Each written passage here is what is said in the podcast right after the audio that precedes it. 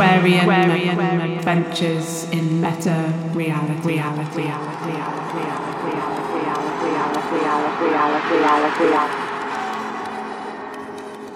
The Cave, the Fogou, and the Void, Episode 1.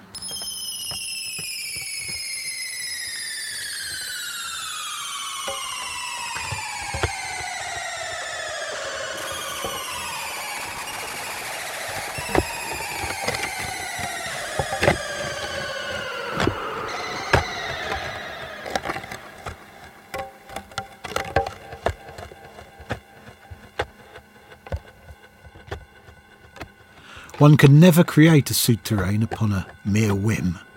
Like a mole or a terrier, it must always be a deep desire that drives us to overcome the seemingly immovable darkness and inertia of the earth and to burrow into her depths. For its execution depends upon the successful and sometimes perilous evocation of the saturnine virtues of strength, perseverance, boldness, and time.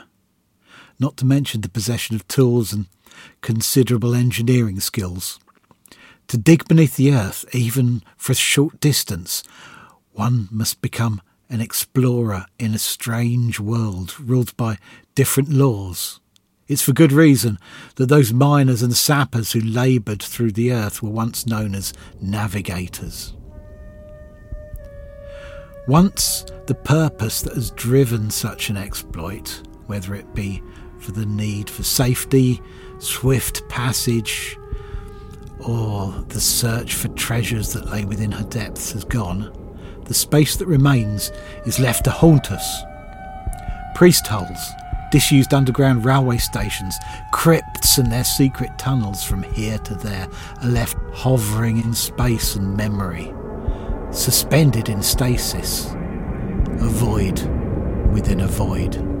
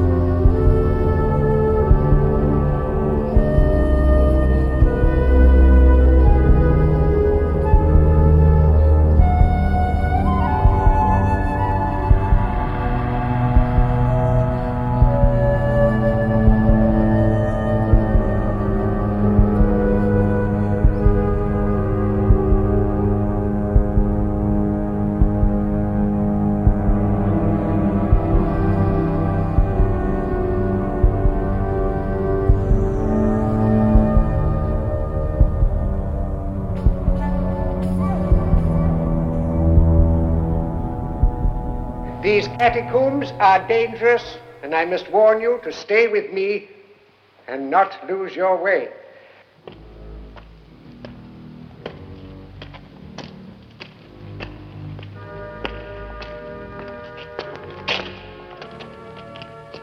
I appear to be in some kind of subterranean tunnel.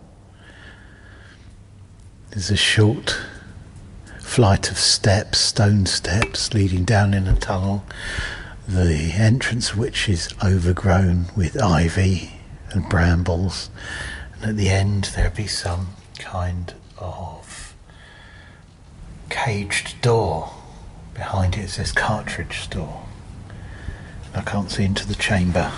I'm emerging, I'm walking up the steps. Willow's at the top with her face on.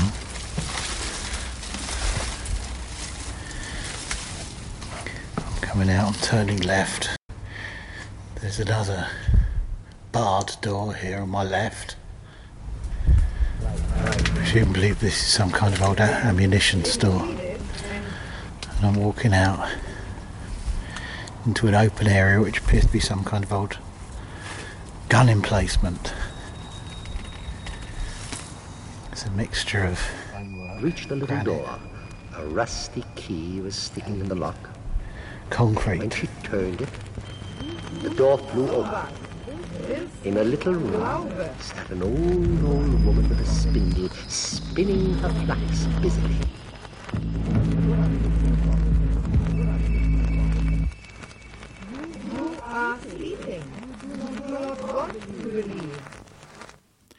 There's something deep within the human psyche that seems hardwired to respond to the idea of a cave.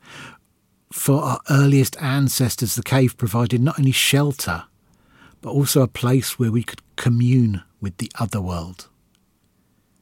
It was the space where the first flowerings of art and magic and a sense of spirituality began to emerge. The third century pagan philosopher, Porphyry, told that before the temples were ever built, our religious rites were performed in the caves. And in his own times, he would have known of the Roman temples with their subterranean mundus, which meant both earth and womb. And the mystery religions of Cybele, Mithras, Eleusis, and even the early Christians in their catacombs, all gestating in their own shadowy caverns. The cave, as the primordial space where the mysteries are enfleshed and enacted, is by no means limited to the classical world. Across the world, throughout Asia, Africa, and the Americas, we see underground spaces as a focal point of spiritual praxis. In folklore, the cave emerges as a place of both danger and great treasure. A classic example of this is the tale of the treasure guarding dragon in the mound in the Anglo Saxon Beowulf epic. We also hear the tales of the fairy caverns in the Hollow Hills. In the Scottish witch trials, we see these fairy caves as places of not only feasting but also of transformation and initiation. Always the same myth is enacted. One enters the cave. Whatever occurs within is completely and utterly other and bears no relation to anything on this earth. Within the cave, you are consumed and remanifested. If you get stuck in the cave, one is caught in the world of illusion. Such a fate befell Beowulf and his warriors, which leads to the weirdly pessimistic end to the saga. Or once again, we see this in the claustrophobic worlds of Plato's Shadow Cave or Blake's picture Genesis. But then, if you return, there is the potential for renewal. As the snake sheds its skin, you step out into a different place to that which you left. One cave myth, which is so much part of the Western culture that we barely even see it, is the Christian Easter story. I've often felt that the models of the Easter garden, with its tomb at the centre that appears in churches, houses, schools, and gardens each Easter, are a wonderful but sadly ignored piece of folk art. Like the tale of Jesus' birth, there's no single tale of his death and resurrection, but all we have is a set of fragmentary tales. All of these come from the Bible, though they are all augmented with a good dose of folkloric belief. There is little in the apocryphal texts, as the Gnostics seem to have very little interest in the death and resurrection, as they considered Christ not to be a person but a, an eternal emanation of the divine. But to take the middle ground between the Gnostics and the literalists, one could explore the idea there was no historical character of Jesus, which is quite likely. And what we have is a reforming of the ancient myth of the death and resurrecting of the man God. And then the tale takes another turn. Once again, Osiris, Attis, Adonis, Mithras, and their friends peer out from the shadowy darkness of the caves. By this time, the myth takes a mystical turn, and it's not just the fertility of the land that is celebrated, but the fertility of our inner spirit. The story tells that after the crucifixion, the body of Jesus is taken to a cave tomb in a garden and is there laid to rest. Folklore tells that the tomb was financed by a rich uncle by the name of Joseph of Arimathea.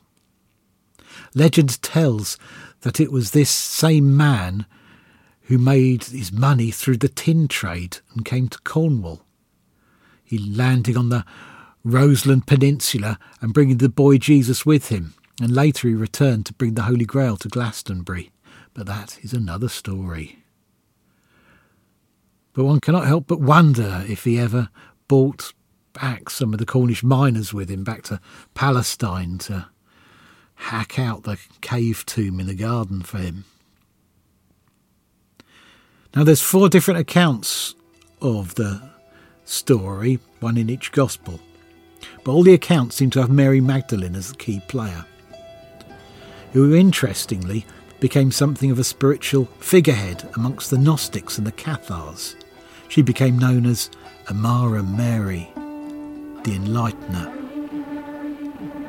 The story goes that at sunrise on the first day of the week, Mary Magdalene and her company go to anoint the body of Jesus, but to their astonishment, they're met with an empty tomb. The four versions of the story then go on to describe the, a surreal and inexplicable apparition followed by the return of Jesus as the risen Christ. But before this, there is this timeless moment where Mary Magdalene stands before the empty cave. Light meets the darkness, and the finite makes that ultimately paradoxical leap into the infinite as she stands on the edge of the void. The picture of the empty cave tomb is a potent and evocative image indelibly stamped onto our culture. Echoes of it resound throughout history, manifesting in different times and different places in different forms, but always embodying the same nameless mystery. That at the heart of the light is shadow, and in darkness there is light. At the heart of being is absence, and at the heart of the void is everything. As the apparition said, why indeed should we look for the living amongst the dead?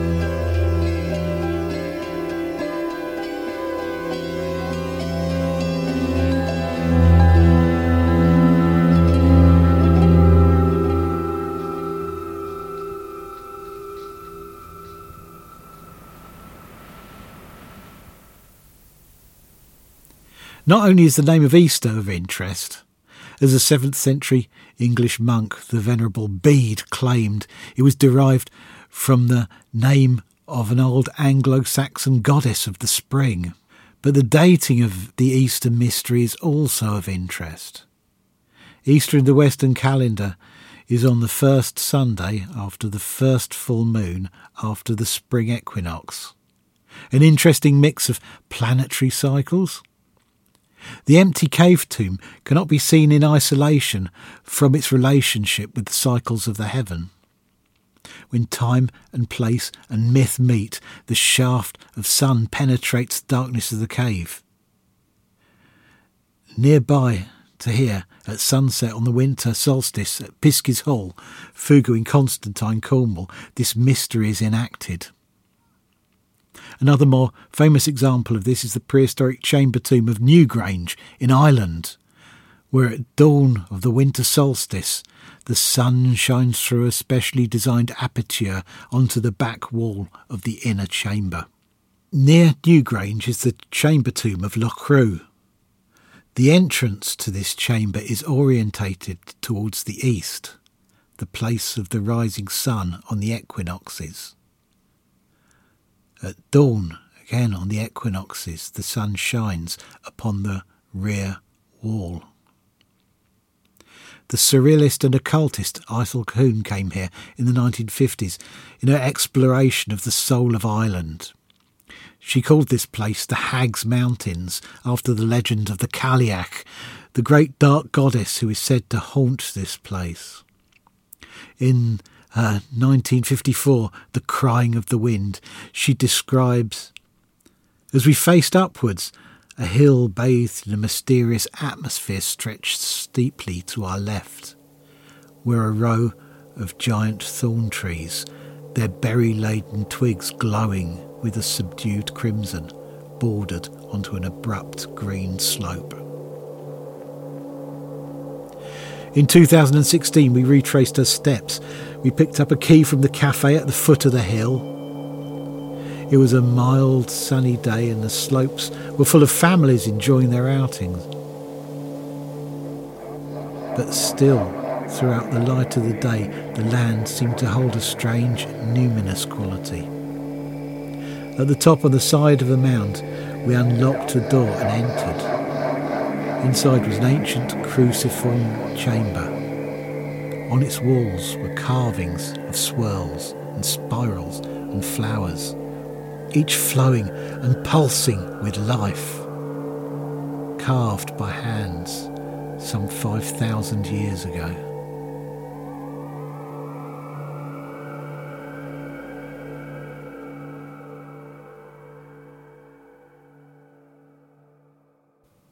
One example of this phenomena of the empty cave tomb, of which there are a number of examples of Cornwall, is the fogou.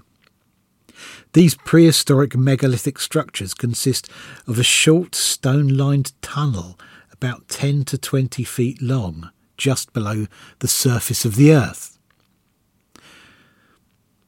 These enigmatic souterrains lead to nowhere but into themselves though folk belief often suggests that they are beginning of long secret tunnels. One example of this is the Piskey's Hall Fogou in Constantine, which in local legend is said to be either the entrance to a tunnel to the adjacent Fox's Manor House or to a smuggler's tunnel down to the Helford River some miles away. Though I strongly feel that, as with most secret tunnel stories, if such a secret tunnel does exist, it is not for the passage of the body, but for the passing of the dreaming mind. Like the false doorways in the ancient Egyptian temples, these too seem to serve as an entrance into the intangible realms of our imagination. If any journeying is to be done, it is to pass within the confines of the Fogou. Their original purpose remains a mystery. None of them have yet yielded any funerary remains or ritual deposits to aid us in our speculations. One suggestion is that they were some kind of underground larder, but one cannot help but think that not only are they rather overbuilt for such a mundane purpose, they would also be a potential haven for vermin and rot. Another equally implausible explanation is the idea that they were used as hiding places in times of conflict. The low entrance causing the invaders to bump their heads as, it, as they attempted to enter doubtlessly in turn causing the entire war band to fall over like dominoes. The author of this hypothesis doubtlessly derived their knowledge of ancient military tactics from Asterix the Gaul. Almost by default, we are driven to more esoteric conclusions. Oh, hello. Can I help you? No digging here, here. Beg your pardon? No digging here, here. What do you mean, no digging here? I have permission from the landlord. No. Well, if you want to stand about all day, that's sure, sure.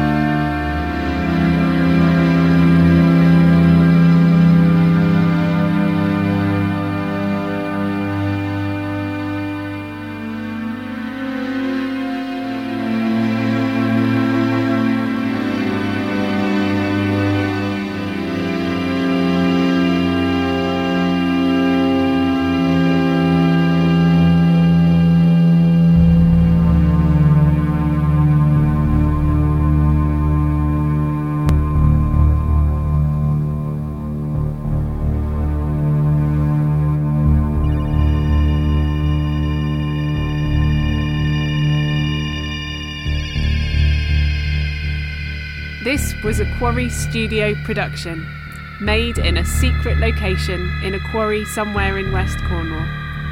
Words, music, sounds, and production Steve Patterson.